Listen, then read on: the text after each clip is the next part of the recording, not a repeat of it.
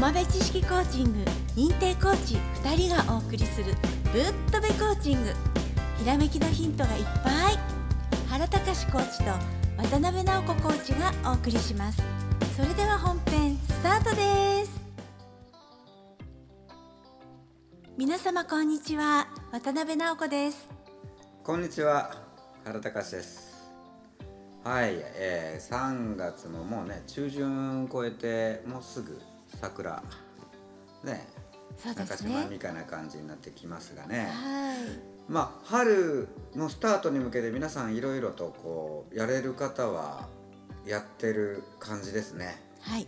えーコーチングの方のその問い合わせとかそういうふうな興味があるっていう人がどんどん増えてきているのがやっぱりこの現状のそのなんていうのコロナのね関係で、えーやはりこうライフスタイルがね変わってきているもしくは変わるだろうっていうのがだんだんと一般の方も、うん、気づき始めた感じがありますね。はいで今日はねあのーその中でスタートをね、えー3月後半にまあ卒業ね入学とか新入社員とかねいろんなこう転機っていうことがあって、えーゴール設定もちろんいりますそして、えー前回のお話のセルフトークの、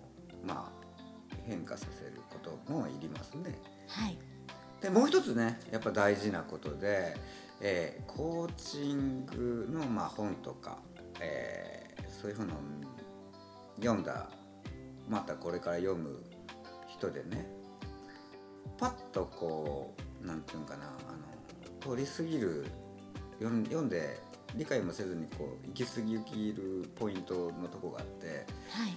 それがねあのハビットとアティテュードっていうねはい。ああいう重要なんだけど分かりにくいいや分かりやすく書いてくれてるけどわ理解できないっていうかね。はい。なんかこう準急みたいな感じでこう通り過ぎる感じのところがね。駅を通り過ぎるんですね。うんそうだでそれをねなら今日はねはい。話しましょうというはいことで。お願いします、えーちちなみにねハビットとはですね、はい。一般的に、えー習慣なんですよはい。で当たり前のように無意識で行うことの全てを示します。はい。普段ねついこうしてしまってしまう癖ね。はい。あ例えば髪の毛いらうとかそんなんも一部そういうことであるということね。はい。愛もう一つはアティテュードっていう方ね。はい。それは行動の方向で、えー日常の無意識の選択のこと例えば毎朝当たり前のようにコーヒーを飲むのはハビットね、はい。お決まりのことするのはハビットって覚えてね、はい。うん、お決まりのもの食べるのもハビットね。はい。うん、でそれではなくて、えー喫茶店とかレストランとかあの行った時に食後に「コーヒーにしますか?」「紅茶にしますか?」もしくは「ホットにしますか？アイスにしますか?」だったらホットコーヒーねとかいうチョイスがある方がはい。アティテュードであります。ああいつもホットコーヒーを頼むとかね。コーヒーって言ったら、うん。ならホットみたいな。はいそうですね。うん。もう反射的に答えてるみたいなね。無意識に答えてますね。てか選ばせてくれるのがあるってい。うよね、でも、はい。コーヒーみたいはい。なそれがあのハビットだっていうとなるのでね。はい。それを変えることが、まあ、ちょっと難しいんだけどそれをなしにゴール設定をしても何をすればいいのか分かりませんと。うん、やりたいんだけどじゃあ何これやったらいいのっていう。はい。感じになって結局夢諦めるみたいな感じね。ゴール諦めるってことね。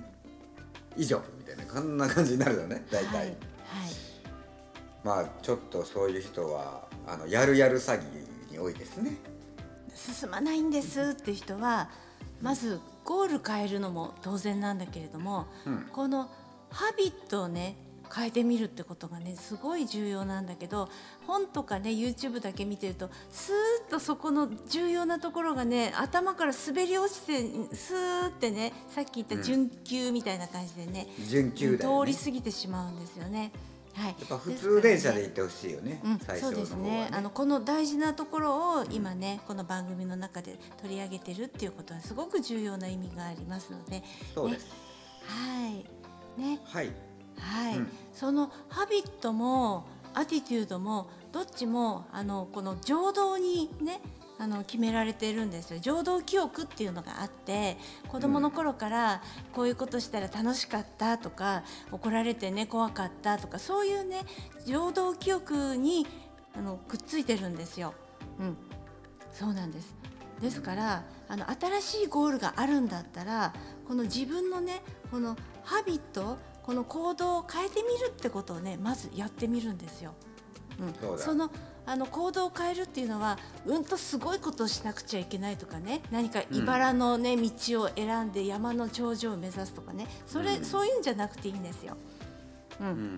うん。まあ、できる人はやったらいいよ、やったらいいです。うん、そっちの方がそれリ リース手っ取り早いんやけど、はい。だけどまあそれじゃあちょっとやっぱりやめたってなるのね。はい、えそれじゃああの私が今やってるねあの新しいハビットをねあの公開しちゃいましょうか、あの本当に簡単にできることをね考えて、あのうん、つけまつげをねあの毎日つけてみようと思って、はい、あのこれはお出かけの時だけつけるんじゃなくて毎日つけてればねやっぱりあの手早く上手につけれるわけですよ。で目力もアップするということでね、うん。まず何か行動を変えるのにあのこれ手っ取り早くていいんじゃないかと思って、うん。それであの始めたんですね。もう何週間もやってるんですけれども。そしたらね何が起こったと思います？うん。はい。あのパフォーマンスがね上がったんですよ。はい。どどんなパフォーマンええ。スか、あの例えばねあのなんか高いところを取る高いところのものを取るのに、うん。あの脚立に上がるじゃないですか、うん。でその時に結構ねあの皆さんあちこち捕まって「よいしょ」とかってね登ると思うんですけれども、ねうんあの私も「よいしょ」は言わないんだけれどもちょっとグラグラしながら登ってたんですけれども、うんはい、これがねどこにも捕まらないし全然グラグラしないでスイスイって上がれるようになったんですよ。で物を取って脚立から降りてくる時もスイスイってね安定して降りてこれるようになって。うんね、別にねあのまぶたの筋肉とね連動してるとかそういうことじゃないと思うんですよ。うん。でこのつけまつげつけてても自分からはね見えないし日常見えないし、朝鏡見る時とあとお昼休みにね鏡見る時とあと夜顔洗う時に見るぐらいのもんで、うん。ねつけまつげつけてることすら忘れてるのにその朝つけまつげをつけたっていうそれだけでねすごく一日のパフォーマンスが上がっちゃったんですよ。うん全体的にこう無意識だから何がどうだとかは分かんないけど、周りの人から見たら一目瞭然だったんあですよ。そうなんですよ。はい。あの渡辺さんってスイスイ上がりますよねって言われて、その時初めて自分で気がついたんですね。もう当たり前のようにすすっとあの登ってたんですけれども、あ、そういえばそうよねって。ね、うん。そう思ったしあと自分自身でも何かねとっさにこう決断しなくちゃいけなくて何かこう言われたりとかね問題が提起された時にパッとね答えれるようになったっていうのがねなんかね、うん、変化かなと思うんですね。そうね。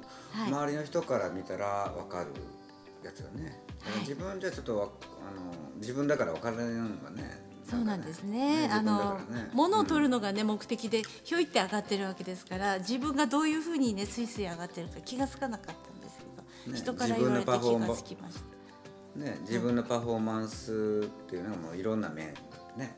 はい。そのまあ動き頭の回転、はい。まあ、やっぱ速くなった。うん。正確になった。はい。ね。そうですね。えー、でも延滞しないんだよねそうですね。脳と心と体って全部つながってるから、うん。本当にあの考え方もスイスイいくし、うん。体の動きもスイスイいくようになったんですよ。そうね。だからはい。こういう、まあつけまつげまあね男性でも別にしてもおかしくないんだろうし。そうですね。ね。はい。あのぜひ、はい。いいかもわかんないよね。そういう。そうですね。もしかしたらその男性用のその最適なつけまつげとかあるかもわかんないねあああ、なるほど。のなかったはいらつ、なんかもう売り出すべきかもね 誰かがそうですよね。ねはい。ででやっぱりこう目の大きさってなんかまあちょっとこうなんかこう大きくなくかろうが大き大きかろうがなんかここうなんかこう開く感がねこう、感があるよね。そうですね。あの矢印効果なんですよね。はい。うんはい。でやはりこうだんだんそういうふうにこう意識するっていうのもあるだろうしね。はい。でそういうふうなことをそうだね今言われた直子さんのその例みたいなもので自分のなんかアレンジでそうだな、まあ、何でもいいんだよだから無意識でちょっと変えてみようかなっていうことが、まあ、スタートラインの第一歩っていうかそんなことからスタートやればあのその何？ハビットアティテュードをこう変化することができるはい。そうですね。でうん、そうすればそのあのやろうと思ったけどやめるとかそういうやできなかったとかやっぱ無理とかいう方向にこうなんていうのコンフォートゾーンにに今までのコンフォートゾーンに取り込まれるっていうかねああ、そうですね。うん引きずり下ろされるっていうかね。でそれがはい。やはりこうなくなるよね。はい。そうなんですよ。すごいいいこと大事なことだよね。はい。うん。はい、あのその下に引っ張られるのがポロッと取れてヒュンとこう上に上がっていくっていうかゴール側にひょいっと進んじゃうっていうかね、うん。うん。それがねあると思うんですね。でまあ一連のその C のそのあの関連でやはりその、まあ、ちょっとそのあ日本の政治とかもまあそういうのなんていうの？あのねその内閣総理大臣がどうだこうだというのもなんかこううんなんかグダグダになってきてるまあまあそんな感じになってくきてるよね。はい、だからなんか自分たちの周りのこととちょっと程遠く思ってる人もでもその人たちがこうやっぱりやってる中の国民やからやはり影響が出るわな。うん、でその中でやっぱり、えー人任せにはできんじゃんね。はい、あの内閣総理大臣がとか内閣政治学が悪いからどうのこうのだっていうのは全然違うわね、はあのこれからね2011年からまた30年ここのなんつうの？9年間か？その変化、それをやはりこう進んでいくっていうことには絶対いるんだよ。あの、古いその習慣があることが悪いっていうわけじゃないんやけどね。うん、あと最後にこの話こうしようかなと思ってたんやけどその田舎っていうかその都会、うん、その東京首都から離れれば離れるほどやっぱり昔の、えーなんていうかなそのハビットアティテュードっていうのがやっぱり根強く残るところあるんだよね。はい、うん、でそれ感じたのがあるその、まあ、釣りコーチングであのその山奥行ったのね、うん、で山奥行った時にその、まあ、お店コンビニ行った時にあのタイムトリップしたような感じであの昔こんな人に会ったなみたいな感じで俺見たのがはい、あの学校のその先生風な格好だなと思ったのがはい、あのなんつうんかな。スーツなんだけど、はい、うん、だけど運動靴なんだよ。あいわゆなるあの運動の時に使うやつね。あ、はい、おしゃれじゃなくって機能優先のはい、まあランニングシューズっていうかさ。はい、あの本気で走る方ね。はい、うん、でそれ見てあのあこれってそのこの人のブリーフにもその過去の浄土記憶でできているわけやから、はい。えー自分の先生とか先生仲間とかそういう感じのそのブリーフがあるんだと思ったのよ。ああなるほどね、うん。はいスーツに運動靴を履いてるのが先生らしいっていうブリーフがあるわけですね。そうそうそう国語の授業をしながら次、まあ、体育の授業みたいな感じ。ああなるほどね。ううんん、はい、確かに機能ファンクションええんやけど、はいだけど考えてほしいのがだから確かにそれまあ昔のその自分の慣れて親しんだ学校っつうやつとか、まあ、お役所とかそういうところではそれがふでいいんやけどでもそれって人から与えられた情報じゃん。はいでそれを今自分が実践している。はいだけどそれを見た子供とかなんていうのかなその若い子がまた真似する可能性あるよ。ああなるほどね。うんうんで悪かないんだけどっていう。はいでその情報量が少ないそのまあいこういわゆるこうゆ冬の時時はこう雪に閉ざされるようなそういうふうな山村っていうかなああそういう地域なんですね。そう,、うん。うん。そういうところだったらもうそれで普通なわけや、あそうですね。何ごはい。何十年間も。はい。変わらず、スーツには運動靴。はい。うん、全然悪くないんだけどね、うん。別に、はい。え。うん、だけどうーん。そのものを自分が自分かの外の視点から見てどうかっていうの見えなくなってるってことやえああなるほどね。そうですね。うん、はい。それが危ないっていう。ああと思ったのね。はい。だから周りから見た視点っていうのはその子供も周りなんだよね。はい。これからの子供ね、ではい。うん、今ちっちゃな子ね。はいでその人たちのブリーフをも影響するのよ自分のブリーフって。はい。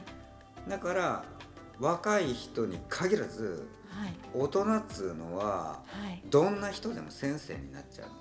ああ影響してしまうから。影響してしまうの。なるほど。はい。だから赤信号をこう無視して運転するやつも先生になっちゃうわけよ。はいこうズルしてる人ってズルになる真似しちゃうね。子供が真似しちゃいますね。うん。はい。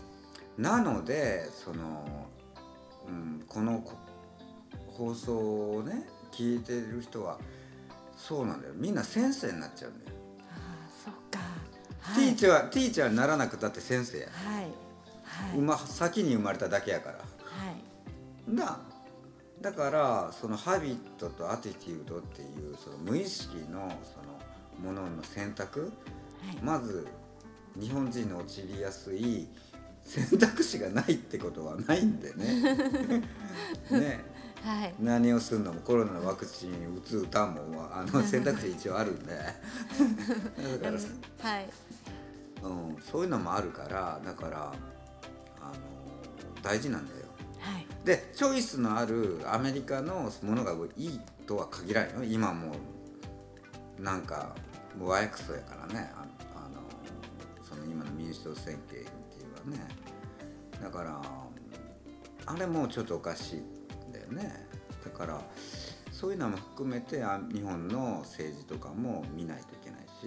はい。で自分で考えれるようになってでまあ周りに、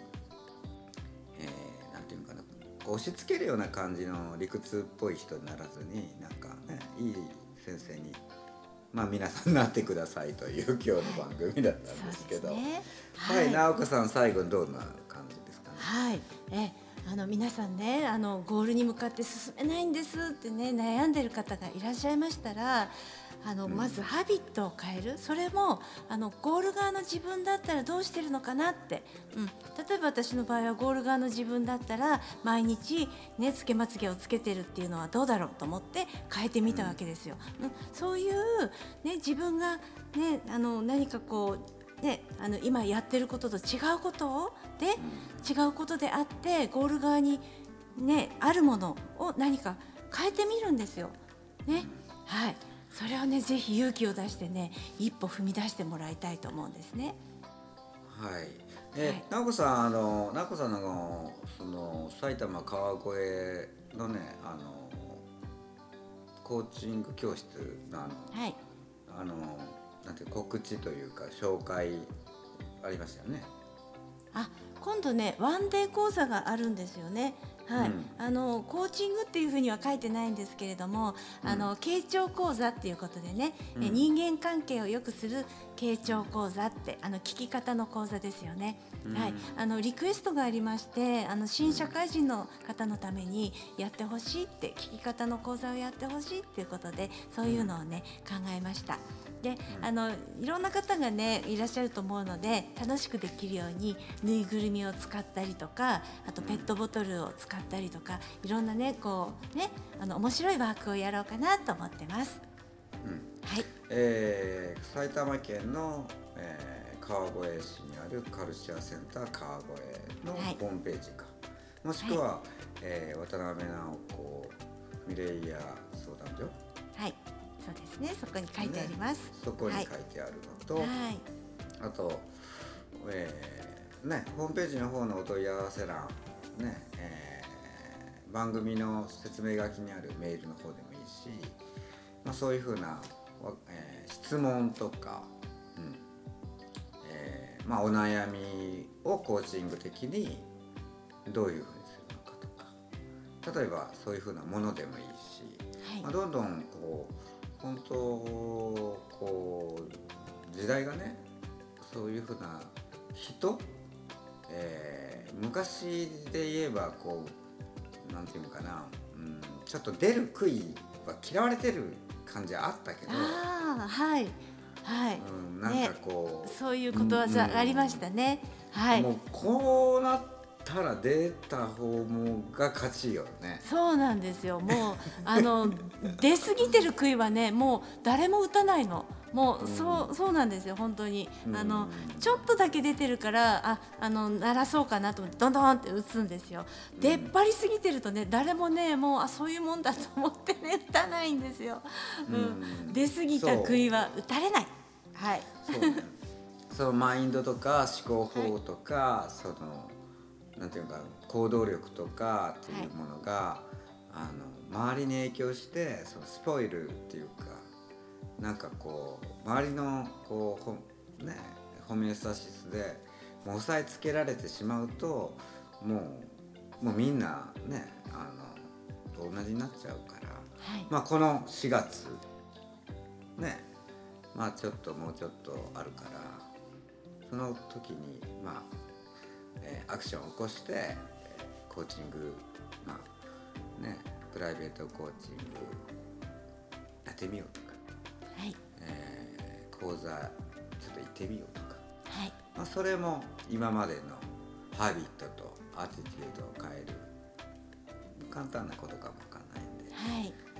まあどうぞ皆さんよろしくということで本日ちょっと長くなりましたがねちょっとこれ大切なことだったんで、えー今ちょっと話しましたが長いね最後まで聞いていただいて本日もどうもありがとうございましたということでそれでは皆さんありがとうございました。ありがとうございました。